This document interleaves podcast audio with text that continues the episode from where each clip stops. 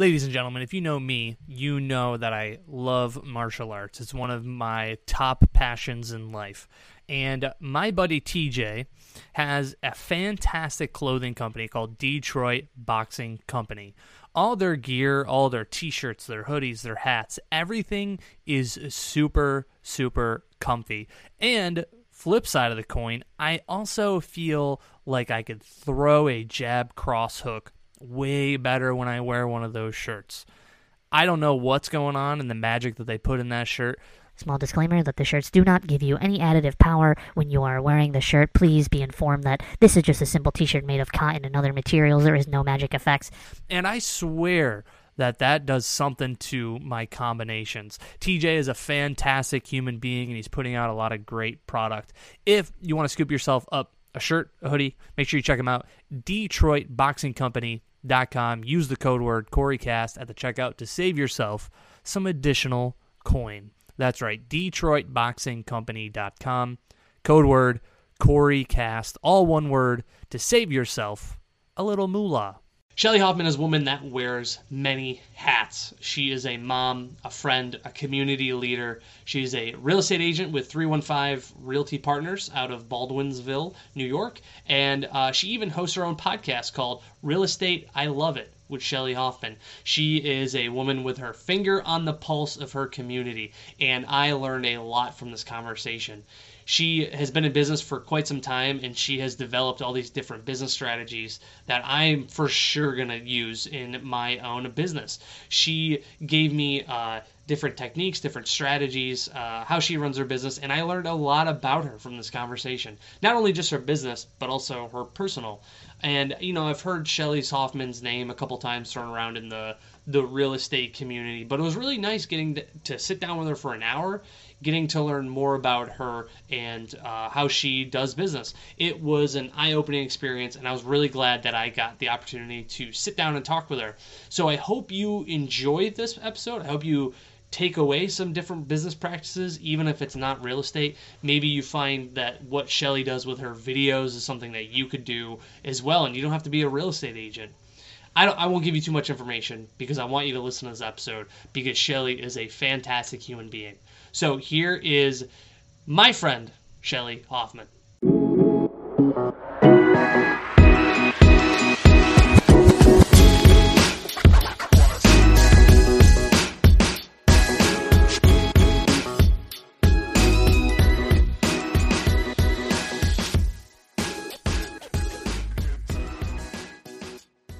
Well, hey, Corey, my name is Shelly Hoffman, and I am a local uh, real estate broker with my own company called Heart Home and Community, which is a community based company uh, that does some property management.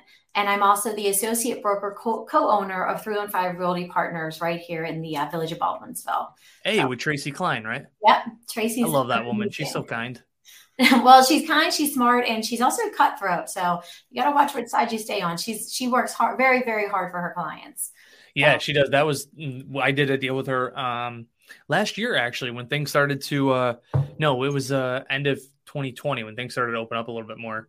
And she was a sweetheart to work with. I couldn't believe it. Well, you know what I think it is, Corey. When you know your stuff, you know the contracts, you know, you know the the rules, and you know business. It makes for a very easy cooperative transaction uh, transaction like everybody knows what needs to happen so um so again i uh, was happy when Tracy wanted to go into business with me because she was somebody that I respected when I first got into the industry. Uh, and the fact that she wanted to partner up, I tell everybody it was like a, a dream come true for me. But that's, we have cool. we have our strengths and we have our weaknesses and we kind of complement each other. So it's working out well. That's cool. And how long have you been in real estate for? Uh, I'm going on six years.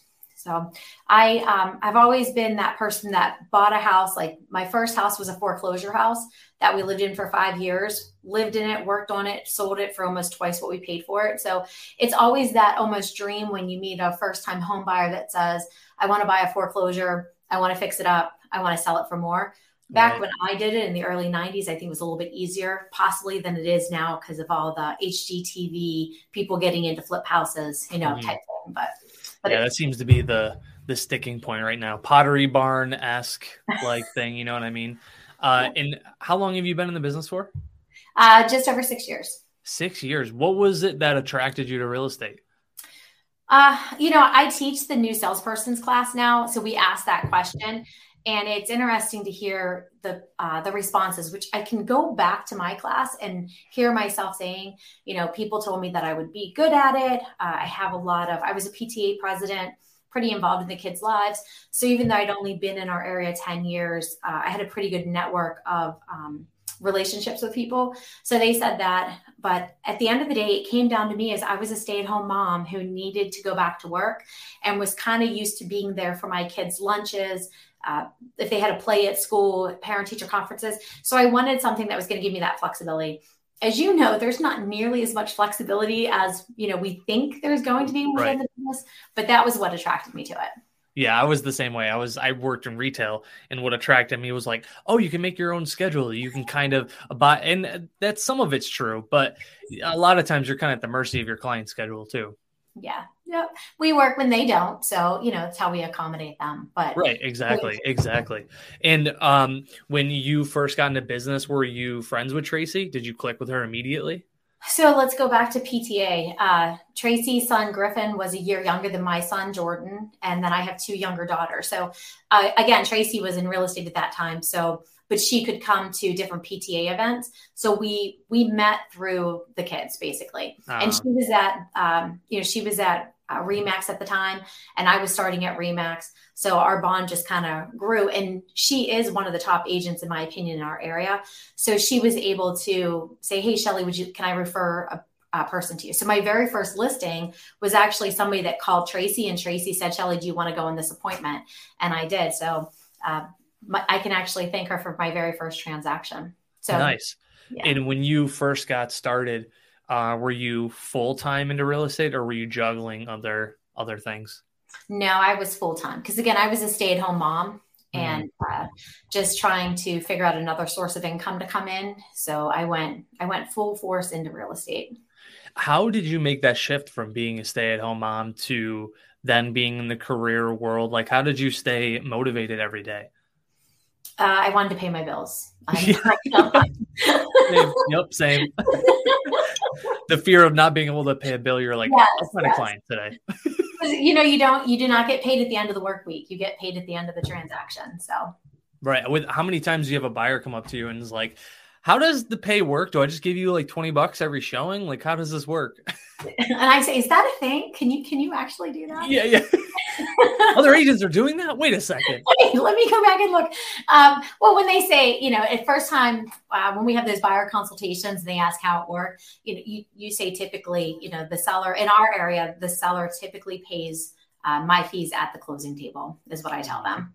Yep. So, but obviously, if you're going to get into the buyer's agreement, you know, if you're looking for a FSBO, which is a for sale by owner, as you know, you know, different things can come up. But I would say majority of the time, um, I'm working for for you, but the pay is going to come at the closing table from the selling side. Right, right. And when you first got into real estate, was there anything that took you by surprise, like something that you weren't expecting? I don't really, I don't really think so. Uh, mainly because I've moved 14 times prior to even getting Whoa. into real estate. So I've always been on the other side, and I've had, you know, again on the vesting, I was a landlord already at the point that I got my real mm-hmm. estate license. So it was just, uh, if you remember when you went through the class, it's to pass the test, right? Department of State to make sure that you know the code of ethics and the rules and all that uh, licensing law. So that was new because when you get out into the real world, uh, what you learn in that salesperson class comes into play. But but really, a lot of the the code of ethics is common sense. It's courtesy. It's treating people honestly and fairly. Licensing law it all kind of makes sense but when you look at the big picture of it it was a lot of information that i didn't realize real estate professionals were doing behind the scenes. So yeah i didn't realize how much i would say that was the one thing i wasn't expecting was how much people are doing behind the scenes because my wife and i we had bought uh, our house in 2016 and two years later i became an agent i worked with uh, our agent was uh, Ella Fannin, and I did not realize how hard that woman worked behind the scenes of everything. But it's it's awesome because then you get a different perspective on yeah. on what she did for us, literally the entire transaction. You know what's interesting too, Corey, is people who uh, who hang out with you a lot, whether it's a family friend or a relative, or in my case, someone that I'm dating, and they realize what's all involved because they went through the process as a buyer or a seller. But then when they're listening to the phone calls, the emails that are coming in, but I have a funny story if you you know want me to share it with you about this. Yeah, absolutely. You, you, know that normally in every transaction there's usually one person. It can be the real estate agent, it can be the buyer, the seller, the attorney, the home inspector, but there's usually one person. If you rate um, who created just a little bit of conflict or a ripple or something in the transaction. It doesn't go smooth from the beginning to the end. There's usually one person different in every transaction. And I was having a conversation with someone, and he kept saying, no, mine's fine. Nobody, nope, nobody. Everything went really smooth. And finally, he went, oh, I, I was the person who had created. this was a buyer that you were working with. Yeah, yeah. And he wasn't my client. I was talking to him out and about, and you know, you get out there, people want to talk real estate, and we love talking real estate. So, and I don't even know how the topic came up, but I said, well, usually there's there's one piece of it that doesn't click or doesn't flow, and He's like, no, no, everything was really good with ours. And then he paused, but oh, yeah, I made a lot of phone calls. Yeah, there was a lot of emails that I sent. It was just really cute. That's funny. That's so funny. When uh, you got into real estate, were you expecting all that background work, or because you had already done all this before, maybe you had an idea? Uh, not really. I I pretty much was that client who allowed my real estate agent to do most of the legwork. Like I waited mm. for her to call me and tell me uh, you know what the home inspection negotiations were, what the um, the counter offer was. Um, you know, she would keep me the, the agent. Now, most of my transactions were in uh, Pittsburgh, and I the agent that I used was a woman named Marianne, and she was really good at communicating. So I think the one thing I learned from her is just communicate, communicate, communicate, and um, and then it does make it go a little bit smoother. So every time I worked with her, there was so much communication from her that I didn't really have to do a whole lot of uh, digging. I could sit back, go to my regular job, take care of the kids, you know, family events, and she just kept me informed of every step of the way, which was nice. Yeah, kind of kind of keep you in the loop on what the uh, the pathway to closing is is kind of nice to have, right? Oh, now, knowing what you know now, what is one piece of advice you'd give brand new green Shelly into real estate? Uh I, I think to set up better boundaries honestly. Mm. If you text me at 10 o'clock, you get a response at 10 o'clock. If you text me at 6 a.m., you get a response at 6 a.m. And I um, I tell often in the salesperson class that I teach that, you know, sometimes at 10 a.m. or 10 p.m., I apologize, it can be a text just to set the ease that says, uh, completely understand where you're coming from. We'll talk tomorrow. Whereas when I first got my license, I would be texting until close to midnight to talk somebody who was trying to figure out the moving, how to coordinate the movers with the closing date that's unknown, right? Because it's on right. or about. Uh, so really, just setting up boundaries. I would be at a, my son's basketball game, and I would be on my phone. So just that personal personal space boundary a little bit more for somebody new. Most now, how do you set that boundary? Setting up the expectations from the beginning. So uh, again, if any of my my clients or your clients are watching this podcast or listening to it, it's really when you first sit down and say, if I don't get back to you right away, it's not because I I don't care or because I'm not paying attention. Either I'm with another appointment or one of my children uh, need me. And the one change that I made was my kids all have hearts next to their name in my contacts. Mm-hmm. So I set up at the very beginning that I look at my phone for a heart, and if there's a heart there, it will get my attention just because it means it's one of my kids. Interesting. That's that's a cool. Do you like also time block like family time in your calendar?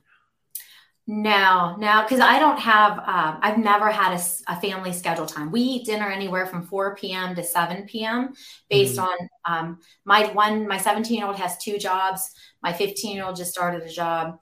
They've had different sports, different activities. So I wouldn't be able to block family time if I tried. I'd probably be right. sitting home by myself. So. Yeah, right, right. Yeah, that's for one thing. Uh, but Donna, uh, Donna Jordan was my mentor, and when I first got in the business, she was like, "If you guys need time on the weekend, she's like, block out two hours, family time. Make sure you put in your calendar so you don't schedule something. Because the first time somebody reaches out to me, I pull up my Google Calendar and see if I'm available, right? And then yeah. I'm a dude, I'm gonna forget that we're supposed to go apple picking this weekend. You know what I mean? So it was like one of those tips. I was like, hmm, That's nice. Who who would have thought scheduling family time? No, you need to. You do. Right. And it's just an appointment, right? It's just Right. as an so when when somebody calls, you don't you may say, depending on your relationship, I'm going apple picking with my wife and my kids because that client may appreciate it. But you might have like I have some investors who are just hardcore where I would just say I have an appointment and they don't know that I'm apple picking. They're not Yeah. following me on Facebook, Corey, so they have no idea what I did in that two hour Right. time period. Right. And again, that's it comes back to uh, setting your boundaries, right? Mm-hmm. Making sure you don't divulge too much of your personal information. Because more times than not, I mean, how many times are you getting clients reaching out to you from like Zillow or Realtor.com or calling you from seeing your face on a sign? I will say, um, and again, it's only been six years in the business, but I, when I first got my license, most of my leads came from Zillow, and I was going to Oswego a lot. I put fifty-six thousand miles on my car in the first year. Whoa, holy Yeah. cow. I couldn't do that now with the price of gas, but you know, Yeah. back when I got my license, and so I pretty much have established myself in my community that most of my leads and my referrals come from within probably 10, 10 miles of where I live in the brokerage, which is nice. Not that I still don't go out to Wolcott or North Rose uh, to work with past clients or anybody else that calls me to your point, but I'm definitely not putting 56,000 miles on my car anymore. Thank goodness. Yeah, right, right. I I would uh I would agree with you on the because like when uh I first started in the business, I would take any and every deal that I could, and I was driving an hour to show a house. And ever since my son was born, uh, two years in April, yeah, be two years. A Wow, that's crazy to say. Um, I really had to like kind of refocus a little bit, like where I was spending my time. And back in the day, I would my first year. If you came to me and wanted to see houses and didn't have a pre-approval, I would have been like, okay, I'll waste my time on you. And then guess what? They couldn't afford the house, and I w- ended up driving around. But I, I had nothing else going on. Right. Well, how long have you been in the business? Uh, since May of 2018. Okay. And and to your to your point, when people say that, it also takes time to develop the skills to ask the right questions, the Mhm. leading questions, to really find out. So you could probably in the first few five to ten minutes of conversation now know if it's going to be someone who's ready, not ready, or going to be ready soon, or they're just never probably going to be be ready, right? Whereas when you first start, you have no idea, and you're super eager to help people and get out there and do it. So Yeah, set your boundaries, know where your limits are, because you don't want to, you don't want to break yourself in the first year of this Yeah. job. It's hard enough as is, right? Your first year, you're trying to build up business, right? right. Is that And how you built your business? Was using Zillow that first year?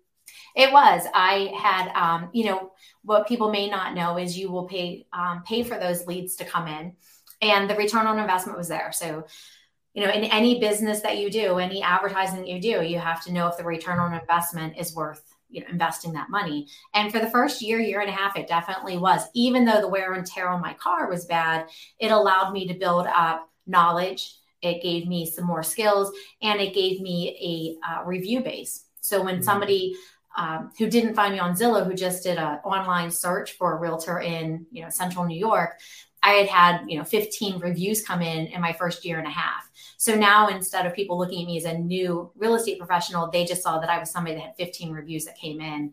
Um, Right. So they see that as experience. So it definitely paid to to go through Zillow. And I still, I, I still would consider going on Zillow if I needed to uh, increase my my flow or my transactions. But luckily, right, now, uh, I'm doing pretty well with just referrals. Able to like balance everything okay. hmm Yeah. Did uh so the the business model went from Zillow leads to now just like nurturing your center of influence? Right. And honestly, Corey, I did the Tom Ferry program. I'm sure. Oh yeah, I love him. Yep. So Yeah. I had gone down to the summit in uh, that one was in Florida, I believe, and I met a woman named Deborah West, and she was part of the Tom Ferry program.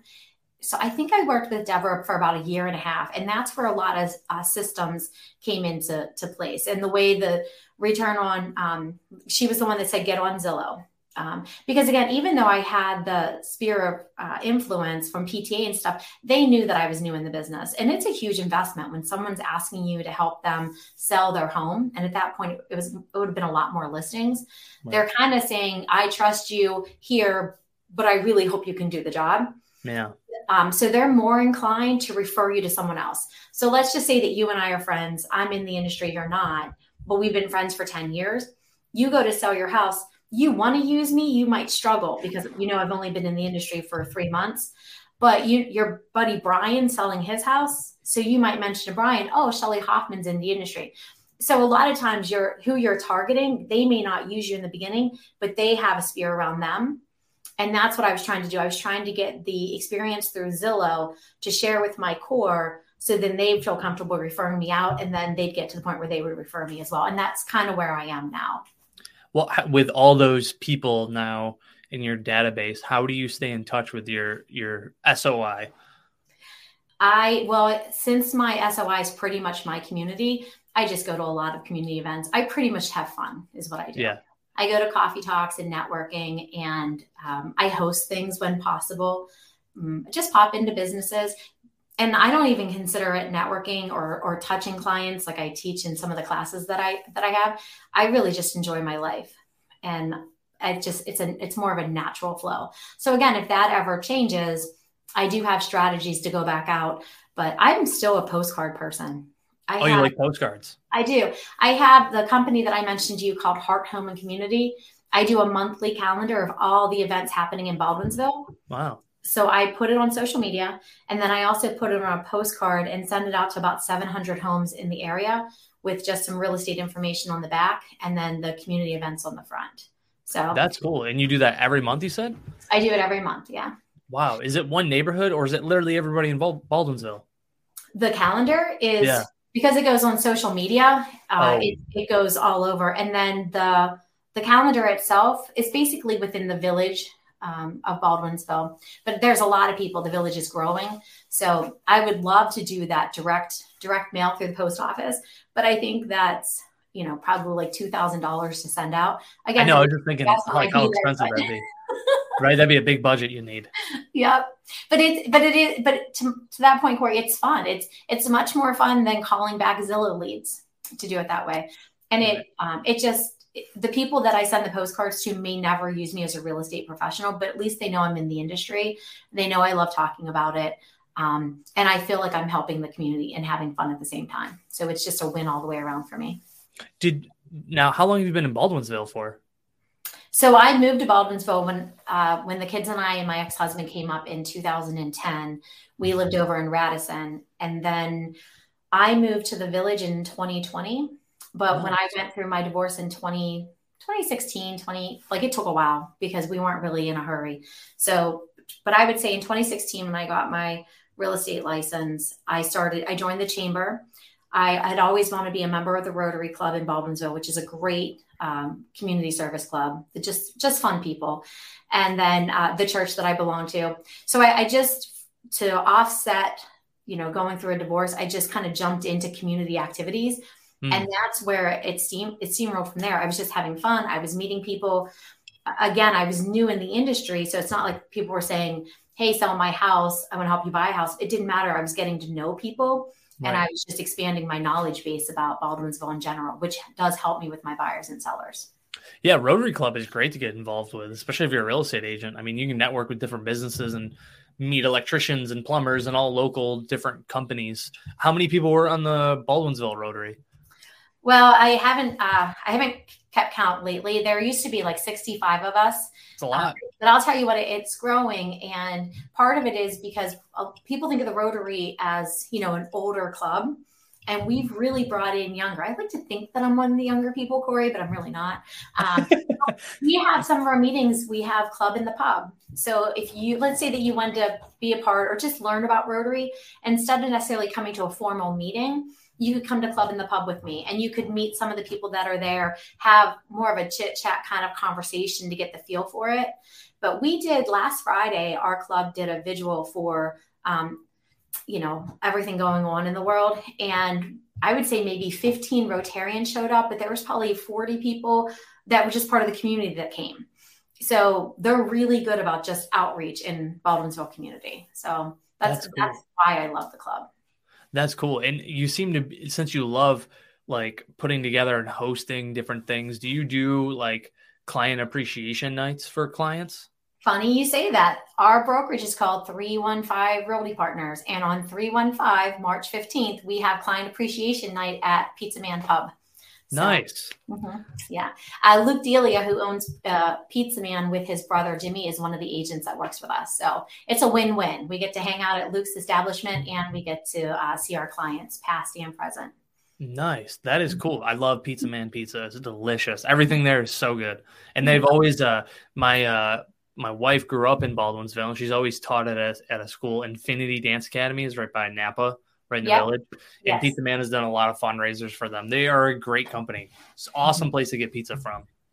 Yeah. And it's family owned, so you know. Oh, that's even better. I didn't even know that. Yeah. Yep. Their dad and mom were the original pizza man, pizza woman. And then Jimmy and uh, Luke took over it. I don't know how many years ago, but it's been since I moved here in the last 10. So gotcha. Gotcha. So now Shelly Hoffman has a great business running. Do you have like every day, do you have a very like strict regimen? Like when you wake up in the morning, you meditate and then write in a journal and then stretch and like call five people? Like, is it that regimented? It starts that way every January 1st. And then yeah. by January 7th, yep. it's yep. done. yeah, yeah, I feel you. I feel you. No, the, the biggest thing in the morning is just getting the kids situated off to school. And then from that point, I look at my calendar. The calendar, you know, again, when I did Tom Ferry coaching, it was schedule your time, block it off. If it's not on your calendar at the beginning of the day, you shouldn't be doing it. And I just read a social media post about this, I think yesterday. And I want to meet the person who manages to do that. Um, just because you know, in my experience, I don't know about you, Corey, but you never know what phone call is going to come in. And that mm-hmm. phone call could literally change the course of your your day. So I have the set things that I have to do. And then I have, you know, the open windows. But you know, you get that phone call. I've, I've had this happen a couple times where a seller says, I can't find my keys. The only key I have to my house is in the lockbox. So even though you didn't have an appointment, you're now running out to, yep. you know, Liverpool and unlocking a door so that your seller can get into their house because they lost their keys. How, how do you plan for that? You know, and you yeah. can't say, I'm sorry, you're not on my schedule today. I will help you tomorrow. yep. Yeah, exactly. It's it's funny because uh like my friends don't totally understand like they kind of have an idea now how my schedule works because they'll they'll say something like hey you want to go play disc golf with us this weekend and i'm like guys it's wednesday i kind of need some of my day saturday open but i don't have anything booked yet and they're like what do you mean you're not booked yet then put then book up like book but i'm like i gotta i gotta make sure i have time for those unexpected things that pop up Right. You know, I'm usually like the last minute, like, hey, are you guys out? I'll, I'll come meet you right now. You know, I'm like usually that mm-hmm. kind of that kind of well, those those work the, the best. And the, again the first year when i'm when you're chasing everything you're trying to figure it out i remember we had a girls night at potter's pub over in radisson for dinner just celebrating you know something that happened in the group of friends i hang out with. And i sat at the table putting together a purchase offer on my phone in and they're, and they're like you almost done? You almost done? I'm like i'm getting there. And then you submit the offer and then you wait the 20 minutes because this wasn't multiple offers so sometimes you got a counter back you know that mm-hmm. night so you wait, you get the counter offer, and um, and then you call your client. So the whole time I, I was my body was at the table, right? Right. But, but mentally I was I was still in real estate. So they laugh at me and they're like, "Are yeah. you with us or are you still working?" And yep. Yeah, I've been trying to get better about uh, putting like my phone face down or something, but sometimes like I'm still get because like especially in this market, if I don't like if somebody texts me a house at night at like six o'clock, and if I don't get the response until like when I get home at like 10, all the showings are booked already. It's like, Jesus, I can't even like have dinner and relax for a second. You know, it's like you get the text message, you got to get moving immediately, you know? Right. Yeah. So uh, you said you also teach classes too? I do. I teach for the board, the GSAR. Uh, I teach the new salesperson class. I taught the commercial uh, investing course uh, Thursday, Saturday, Sunday. I teach the agency part of the course in the beginning, and then kind of sporadic whenever uh, Danielle puts me on the schedule, I teach those as well. And then Interesting. I, How did you get into that? Well, when so I'm a teacher. I was an eighth grade English teacher for a while. I was an IT trainer. I, I think I told you I've moved a lot. Yeah. So so every time I knew times, right? Uh, 14 times. Yep. And sometimes it was just, you know, not too far, you know, maybe just the house change or something. But when I've changed locations, I've also changed careers just because mm. I think it's kind of fun. So I taught eighth grade for a couple years down in the Carolinas. I did IT training for a home health agency in the Pittsburgh area for a while. So when I was sitting in the real estate course back in 2016, uh, Tony Prince, who you might know, he's Howard yeah. Hanna. T- Tony and I sat okay. next to each other. We took the class together. And I said to Tony, I'm going to teach this class someday. And Tony took one of my Instinet courses recently. And he's like, I always knew I, you'd end up being on the other side of the table from me one day. I love that. Mm-hmm. That's so cool. Tony's a great guy. I love that guy. He's he's a sweetheart of a man. Yeah, he was. Um, you know, and you know, he wasn't sure if he was ever going to do it full time or part time. But I'll, I'll, tell you what, he's just to me, he's he's kicking it out of the park. He's just. Yeah. Um, and it's the way he treats people. He's just very mm-hmm. uh, forward. He's very honest. He comes across as approachable. So there was not a doubt in my mind that Tony would be a rock star in our industry. Very genuine. Yes. He's very genuine. You know, when I talk to Tony, I feel like it's talking to my uncle, like a really cool dude that you respect a lot. You know what yeah. I mean? That's like the best way I can explain Tony. Tony's like a cool uncle.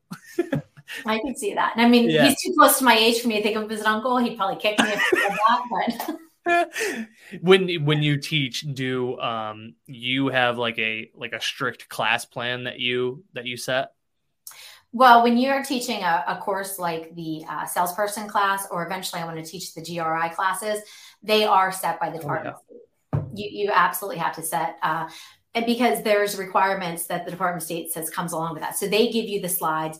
There's not a lot of opportunities to be creative. I do want to teach a course on advertising because I'm sure you see on social media, some people, when they make their posts, they do, you know, the brokerage that they're at, the information's all there. So there are rules according to the Department of State that we have to hit in every social media post. And sometimes I look at posts and, you know, it looks like it's, um, um, I don't want to use a real name. I'm trying to think of like I want to say Scott Smith, but for all I know, there's so many realtors in our area that yeah, could be right. out there. Right. But uh, so John Doe, and it doesn't say what brokerage he's with or anything like that, and that's a violation of Department of State. Me personally, I don't care. I just wouldn't want that fine to come across to him and the broker. So I thought it would be interesting to teach an advertising class. That I can be as creative as I want. I can create my own slides. The content has to be approved by the Department of State for uh, CE credits just oh, so okay. you're getting credit for your time. Right. But that's something that I've talked to Danielle about writing. And because um, I did write curriculum back when I was an IT trainer and an eighth grade teacher. So I do know how to write the curriculum. That's cool. Did you have to go through like a, uh, a special certification course to be able to teach? So there is a course called ITI, uh, Institute. I'm not going to, Roseanne Farrow and J Man taught it. Uh, oh my God. Roseanne Farrow is awesome. Yeah. She's and, a rock star yeah, she's she's great. And then and J Man is too. He, uh, he's out of Rochester, but and then there's a curriculum course as well that uh, I haven't taken that one yet. I didn't want to take it via Zoom. So I don't need you don't need to take either one of those courses, but I I strongly recommend taking those courses. Uh, and then I, yeah, have, I, I, missed the other one. What was the other one? Uh, it, it's it's I don't know if the abbreviation or the acronym for it is, but it's a curriculum writing course. Oh, okay. And then there are requirements that you um, kind of like to get your broker's license. You have to have so many sales and things under your belt to be an instructor um, that's uh, recognized by the state of New York, the Department of State. You have to have so so many hours of teaching. Like I have a teaching degree from Penn State, so that counted for so many hours towards the teaching. Mm-hmm. Uh, that that kind of stuff, and then uh, letters of recommendation. But um, when did you uh, start doing all the teaching? I started teaching um, farming through Facebook was the first one. It was one of those IT classes that they hold uh, monthly at the GSAR. So there's there was no CE credit to it. It was just like a tech training kind of a course, just to kind of teach people how to use to create ads in Facebook and to reach out to people. You know, create your sphere, kind of like your mm-hmm. Facebook farm. Right. And I started teaching that probably uh, three three years ago. I taught that. And then right after that is when I took the ITI course with Roseanne and J Man. And I, um, Instanet was the first class that I taught myself.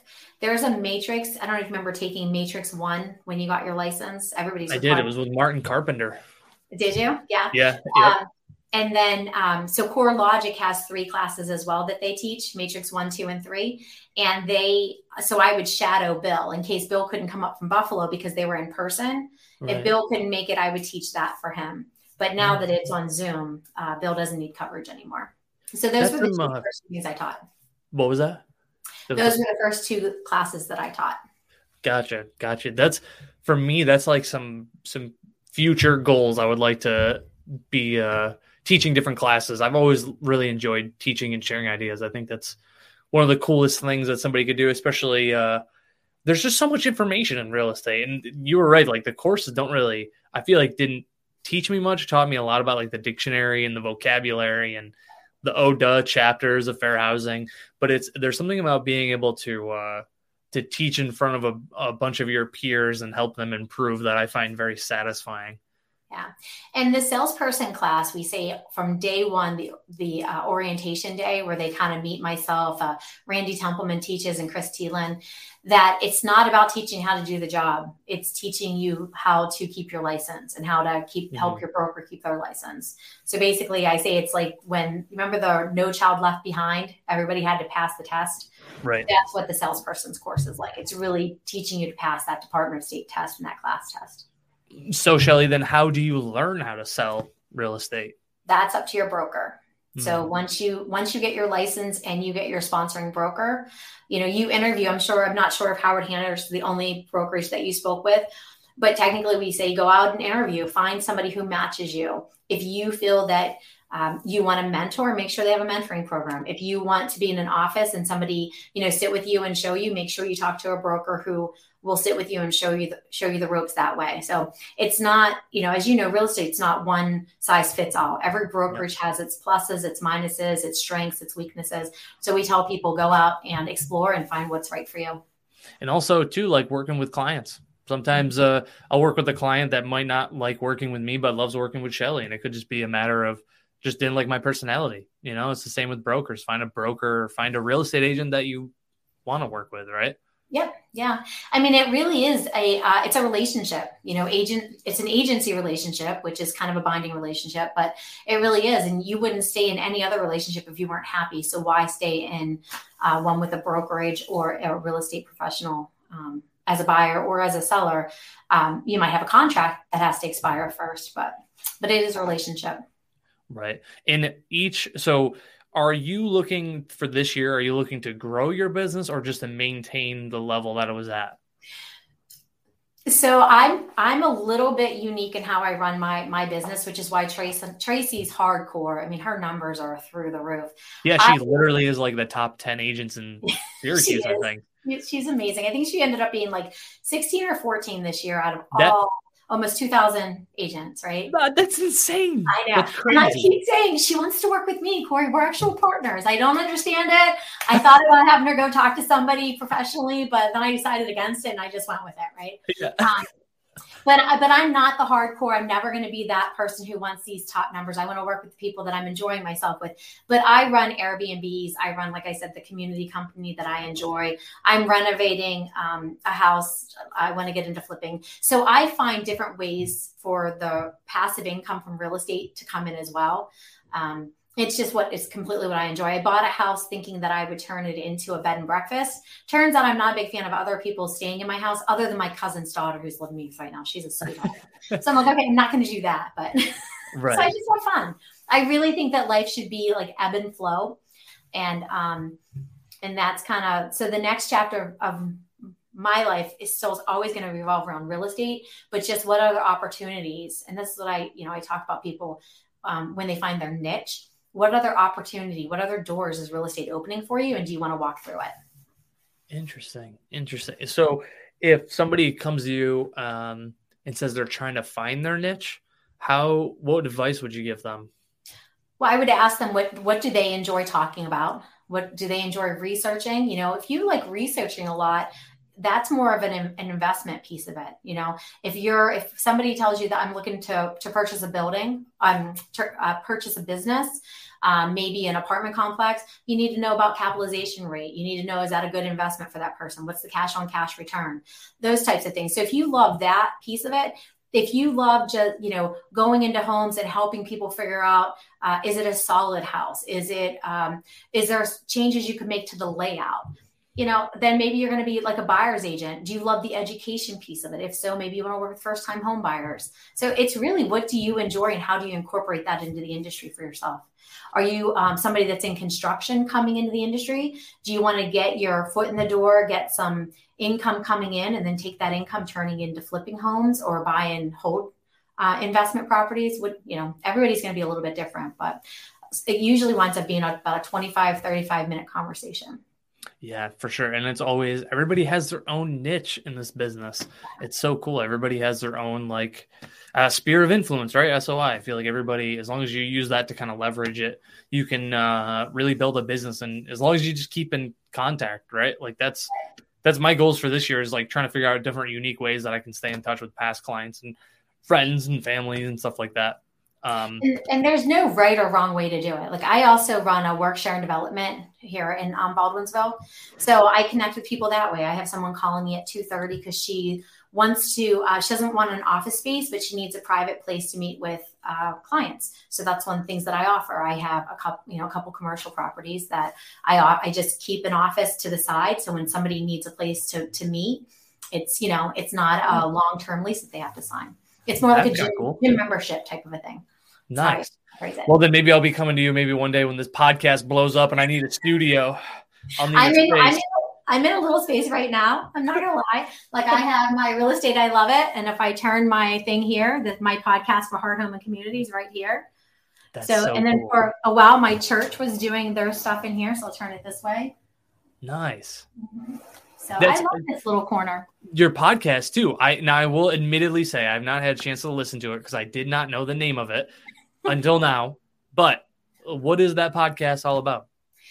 So when I was at Remax, I had you know uh, you know different mentors and people that I talked to that said you need to have like a tagline, you need to have a slogan uh, you know, something that stands out. And I can think of some amazing ones of people in our industry around us that, you know, like like I think of Bob Kane and he has his dog, and I mean his dog unfortunately is not with him anymore. But oh, I know it's it's heartbreaking, isn't it? I know.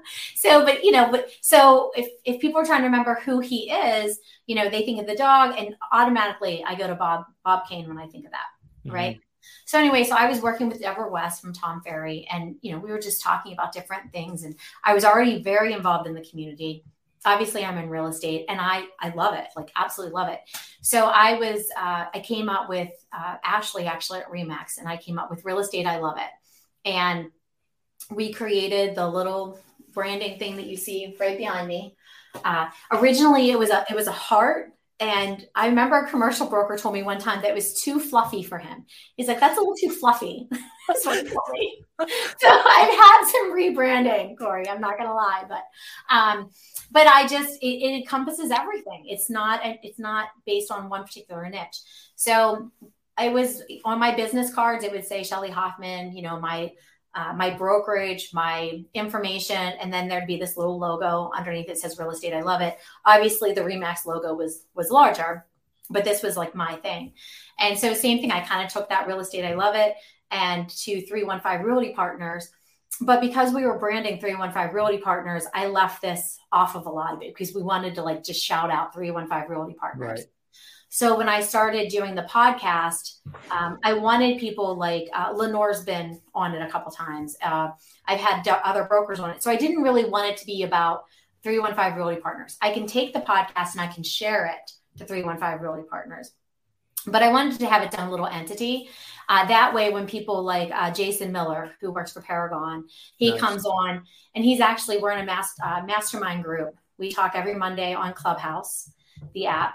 And then this coming Monday, we're going to do it's uh, Christy Brightman, Brightman, Jason Miller, Steve Ladd, who's insurance, Rob Just, who is a financial advisor in the area, and Dave Ferguson, who's a home inspector.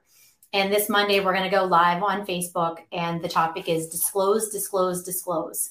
And it talks about why you need to disclose things. So, so different topics. Sometimes it's the mastermind group, and sometimes it's individual, just me. But I think people probably get tired of listening to just me. So these guys. So the, the, podcast is really real estate focused. It is, yeah. Yep. Gotcha. So I, like I said, I have the other one that's called Heart Home and Community, which is community focused. And then, so I do try and separate a little bit. the over. Oh, so there's two of them. Yeah, there's two. Okay. Yep. Nice. Yeah, and that's actually, like this a... podcast is just like a giant melting pot of all randomness because I I don't know. I didn't think I didn't want to do just a real estate podcast. I wanted to be able to have the freedom to like have my friend Mike on or I'm also I'm like really big into martial arts too. So like having uh like my instructor, I wanted him to share his story, what got him in. Like Absolutely. I didn't want to be so regimented, but I have a, if you look at my guests, they're like probably 50% real estate people, to be honest. Well, and real estate professionals typically have a different background as well. So you get a little bit of real estate and then you also get another side of their life, you know, because if you right. just if you're just real estate, you're gonna you're gonna lose your mind probably at 45 or 50 years old. And I'm 47, so I'm getting there. But but I didn't so one thing is I I, re- I want to create curriculum and the curriculum is real estate. I love it. So I for me it made sense to separate out real estate from and the Heart Home community is really just Baldwinsville. It's not Liverpool, yeah. it's not Cicero, it's not, you know, it really is just Beeville. Do you have like a release schedule for these? Are they out like every Monday or is it every other week or so in January 1st I do, but by January 7th I do not. Yep. right. And a lot of it is, you know, if I talk to the chief of police, Mike Lefancheck, it's supposed to be the first Monday of every month. However, if something comes up that, you know, I mean, he's the chief of police. So sometimes I'll get a text that Monday morning and saying, Hey, Shelly, can we reschedule for the next week? Or uh, same thing with Bob Wicks, the town supervisor. You know, we were supposed to talk the first of this month and we just end up pushing it to the first of next month. So we try to be consistent, at least when we do. Um, the legislator, Brian May, and I uh, it was going to be every two months or three months, but depending on the budget and what he has going on for the county legislation, obviously. I think we're going to talk this month, um, the third Thursday. But that's when, so it's always the third Thursday if it's Brian. It's always the first Monday if it's Bob.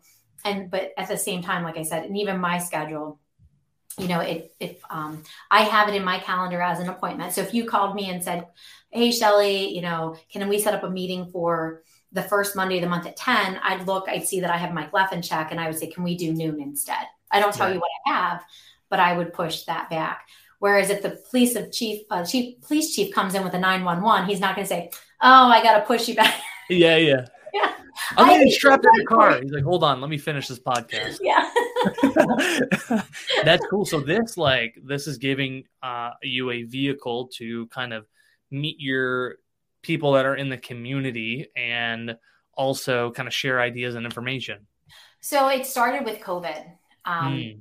Because I was already talking to business owners, I talked to the library, I talked to Rotary.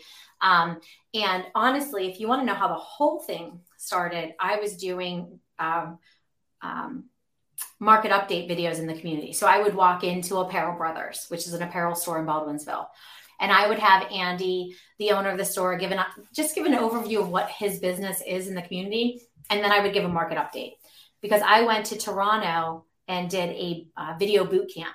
And they said, this is a way to get out in the community. So I'm like, okay. It took me like four months to get up the gumption to go out and do it. But I started doing it. Uh, I did hair salons. I became really good friends with Renee, who owns Latress, because um, somebody canceled on me. So I walked in her salon and said, any chance you want to do this today? I'm scheduled to do it. She's like, sure. But what happened was I had gone over to Mirror Mirror, which is a bridal sh- uh, shop here in Baldwinsville. And it, um, there was an organization called A Cause to Celebrate. And they would do a, a banquet every year and they would give that money to um, like Purpose Farm, which is, you know, a animal place that helps animals who have been abused. But this year it happened to be the Vera House. So I'm standing here with this three bedroom, two and a half bath in my head that I want to talk about. And they start talking about the Vera House and how they're raising money to give, you know, to the women who have been abused and to who helps and supports them. And live on Facebook, I said, you know what? Real estate's not really important when you have a topic like that. So I just kind of dropped it. And that's where I separated um, information about the community to get out to the community, and real estate became something like a separate identity. So when COVID hit and the police chief and the town supervisor and the mayor were looking for ways to get information out, it really became more about getting information out to the community than it was about real estate because at that point there was that what two weeks we were non-essential so we weren't working right. anyway right but um, so i know that people look at it and think of it as a way of building real estate build business corey when i tell you it's fun and i meet people and i'm enjoying it if I get real estate business from it, it's almost like a, a back backdoor way in that I'm not even looking at. And yeah, I, that's that was the same thing for the the podcast. I when 2020 came about, I feel like every year I try to add something to my business. Like I try like this year I'm going heavier into like videos. T- going into 2020, I was like I want to do a podcast and I want to uh, kind of just talk to different guests and and originally my manager at the time was like this would be a great way for you to get real estate business. And I was like, yeah, but kind of I don't like that's not like I want to talk to cool people. Like I just want it to be use these as like a vehicle like when I grew up, I love this band Polar Bear Club. It's a guy from uh, it was a band from Rochester.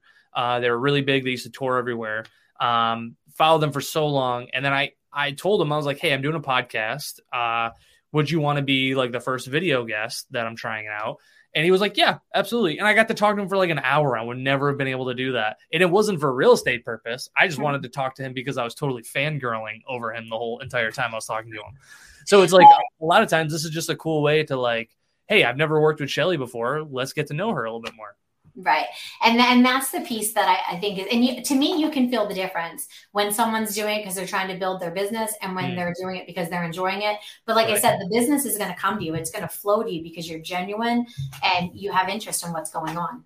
Right. I think people can see through a lot of that. You know, a lot of the salesman y kind of thing. Yeah. You know. So uh with the podcast, uh, what are the plans to to grow it in this year? Are you going to pump, pump out more? Just get a wider variety of guests. So we um, we made a list in December of topics that we want to cover and people that we'd like to talk to. The biggest problem that we have is we we're 8 a.m. on Monday mornings. We're pretty solid. You know, if the kids have don't have school, sometimes we'll take that Monday off. And it's like I said, we're either on Clubhouse or we're Facebook Live. But there's a couple people that I've spoke to in Colorado, like a gentleman out there who's uh, flipping meth houses. We think that would be a great topic to have come on. Wait, but, flipping what? Uh, meth. So oh, like the drug meth. meth. Mm-hmm. Okay, yeah. he's flipping drug houses. Yeah. So okay. like he's um you know he's he's buying them they're doing the um you know all the and again i don't know the information because i haven't had the podcast with him yet but right. they're going through and cleaning it and doing what has to happen so it's not Damn. this toxic environment right. but he, you know at 8 a.m in colorado he's not quite ready to oh um, yeah right right so but at the same time we all have jobs you know we got yeah. um, come nine o'clock, the phones are ringing off the hook, and it'd be nearly impossible for all five of us to hop on a Facebook Live together again. Right. So that's probably the biggest challenge we face. Uh, Clubhouse, we do enjoy. We get people that pop into the Clubhouse time with us, um, so we try and bring them on to add some stuff to the to the to the discussion. But Clubhouse is something I've heard of, but I never uh, never dabbled in Clubhouse. Seems like a really cool app. Is it just like a chat room, or is it like uh, I don't know, like I guess tell me what it is. I have no idea. So it's pretty much a chat room. So you get invited, which I was uh, I was lucky. I'm friends with a, a, gentleman who was on my podcast. His name's Matt out in Texas, and he seems to always have the ins on what's happening. You know what's new. So he gave me the invite to uh, Clubhouse when it was fairly new, and so I kind of sat back and watched for a while to see what would happen. And there's rooms, you pick your top, you know, what you're interested in. But so for me, there's a lot of women in business groups out there. Uh, I hop on sometimes with people that are over in Australia talking about social media and LinkedIn. Nice. And I, I've joined their conversations in chat rooms. But basically, there's just a running list of what rooms and what topics are going live at all times. And if you decide you want to follow a particular club or particular speaker, anytime they're talking live, your phone will notify you that they're in a room and you can hop on. So the nice thing about it is you can be driving um, and just listening to live conversations. The, the beauty of it when we're not on Facebook Live and we're in Clubhouse is I can be still be in my pajamas drinking my coffee with curlers in my hair. Not that I yeah. because nobody right. can see you, right? Yeah, that's the best part. That was the mm-hmm. best part. Before I used to do the podcast, I would still do it like uh, kind of like this, where it'd be more of a Google Meet session. Um, mm-hmm then it was just like I'm in my sweatpants, I'm chilling. But now that I'm like now that I put the video on YouTube, I'm like I should probably look a little bit cleaner. Now it's going up on YouTube. That's funny. Mm-hmm. Have you met anybody that has changed your business practices because of the podcast? Um, so with the podcast for me, what it really does is it gives additional information. So, you know, we look at everything from an agent standpoint we talk with the attorneys, we talk with the home inspectors, we talk with the, you know, we talk with everybody. In this case, it's the attorney, uh, the attorney's actually having a conversation with the way a home inspector, Dave Ferguson, does stuff. So I, I think what it does is it, it it opens up our eyes to the whole bigger picture picture and it allows me to explain the process to my clients a little bit more because maybe Jason Miller from a lending standpoint is asking questions to the attorney that I never thought of because I would I would go to Jason he give me an explanation and then I take that to Christy and she give the explanation but you're the middleman right? right so in this case you hear the conversation between the two of them and kind of so I think it takes all our topics to a more deep level um, hmm. so, so I like that. So I don't know if I've changed my business, but my knowledge base has been very much expanded. Same thing with the insurance aspect of it. You know, yeah. we, we, talked about an example where there was an issue with uh, water damage in a home and how that affected like post possession, pre possession, those type things. And then um, the person had vacancy insurance. So I said to see why wasn't water covered? So you get that insurance piece to, you know, the, the whole big picture. So I, that's why I really enjoy the, um, we call it a mastermind group just to give it a name, but yeah. I enjoy the, the camaraderie of that group. That is cool. What a, what a cool idea. Not only to, uh, for an education piece, but also just, uh, being able to get ideas you wouldn't think of normally and it's been uh, I did one podcast where I had two of my friends on, and for me it was harder to like not step on each other's toes and talk because we all we all just love conversation. We just wanted to jump in on it, so we had a hard time not stepping on each other's toes. Does that happen too sometimes? It does, but I think it depends on how you want your prod your podcast structured, mm, right? Right. Um, so if there's something that somebody, because I am a I'm a talker, I'm an impulse talker. So you there might be times where it's just when you have a second, or I just want to add on to that. Because with five of us or six of us in the room, sometimes you can veer off into a different topic. So there will be a time where someone says, Before we leave this topic, um, I have another question. But when we have a guest, like we had Karen Delaney come on and talk about um, trust and how they affect real estate transactions. And that was interesting, again, from the attorney standpoint. And, you know, so at the beginning before we go live, I would say to Rob, you know, and um, Christy, think of questions you want to ask. And then when Karen would get done answering a question, you know, I would say, is there another question for Karen? So I would say probably I'm the, um, what do you call it? Moderator. The moderator. Yeah. Yeah. Nice. That's, that's a good way to do it. Yeah. Yeah. That's a good way, good way to handle it with, um, the next podcast coming out. Are you looking to reach out to more businesses? To to be on the podcast? Yeah. Yeah.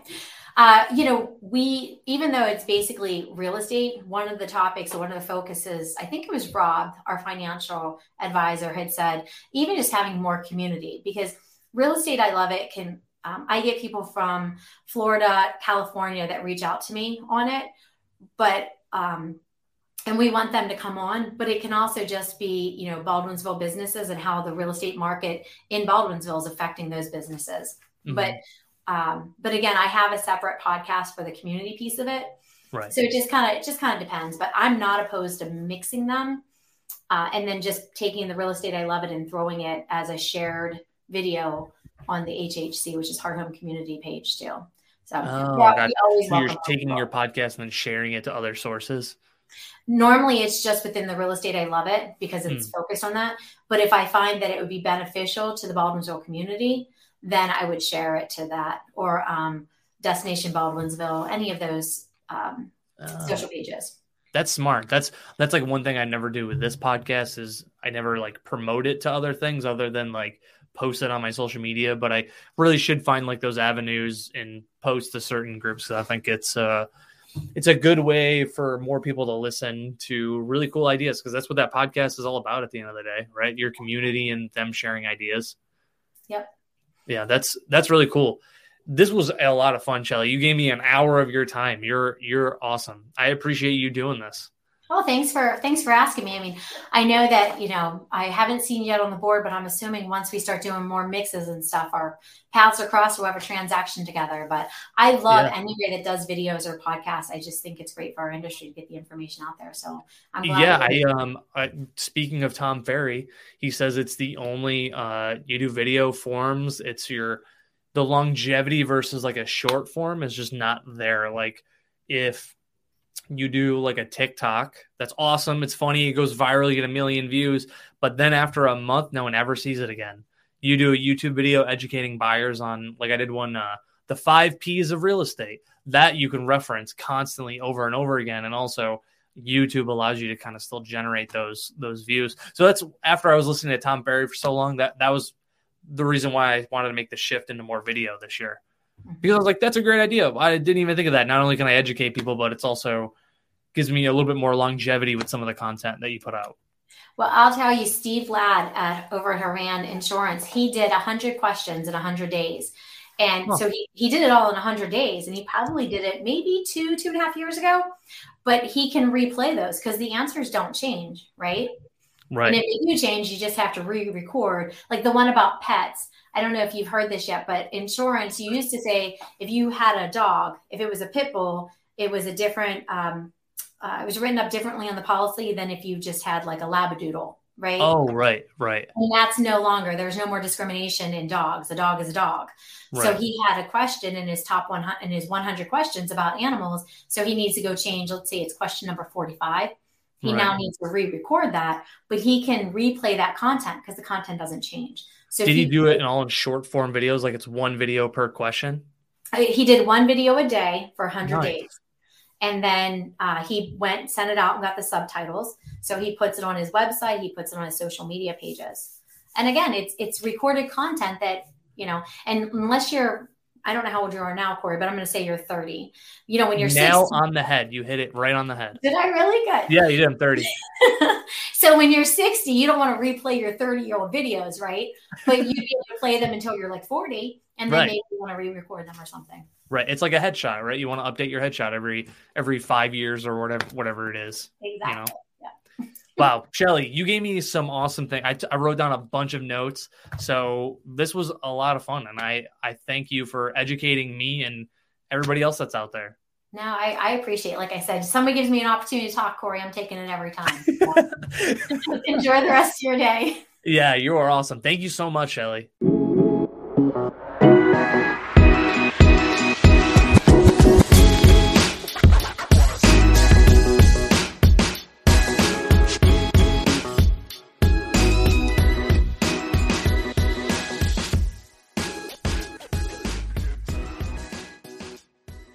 Thank you so much for listening to the show. The love and support that you guys show me is such a wonderful thing. From the text messages to social media posts, it's just a constant reminder of how many awesome people I have in my life. If you want to support the show, make sure you subscribe, follow, like the podcast so you don't miss an episode. Share it with your friends and tell them what your favorite episode is. If you think yourself or someone you may know would be great on the podcast, reach out to me and we can make it happen. I love putting these out and getting a chance to talk to so many interesting people is so incredible. So thank you for giving me your time, and I appreciate you guys more than I can put into words. I love you people very much.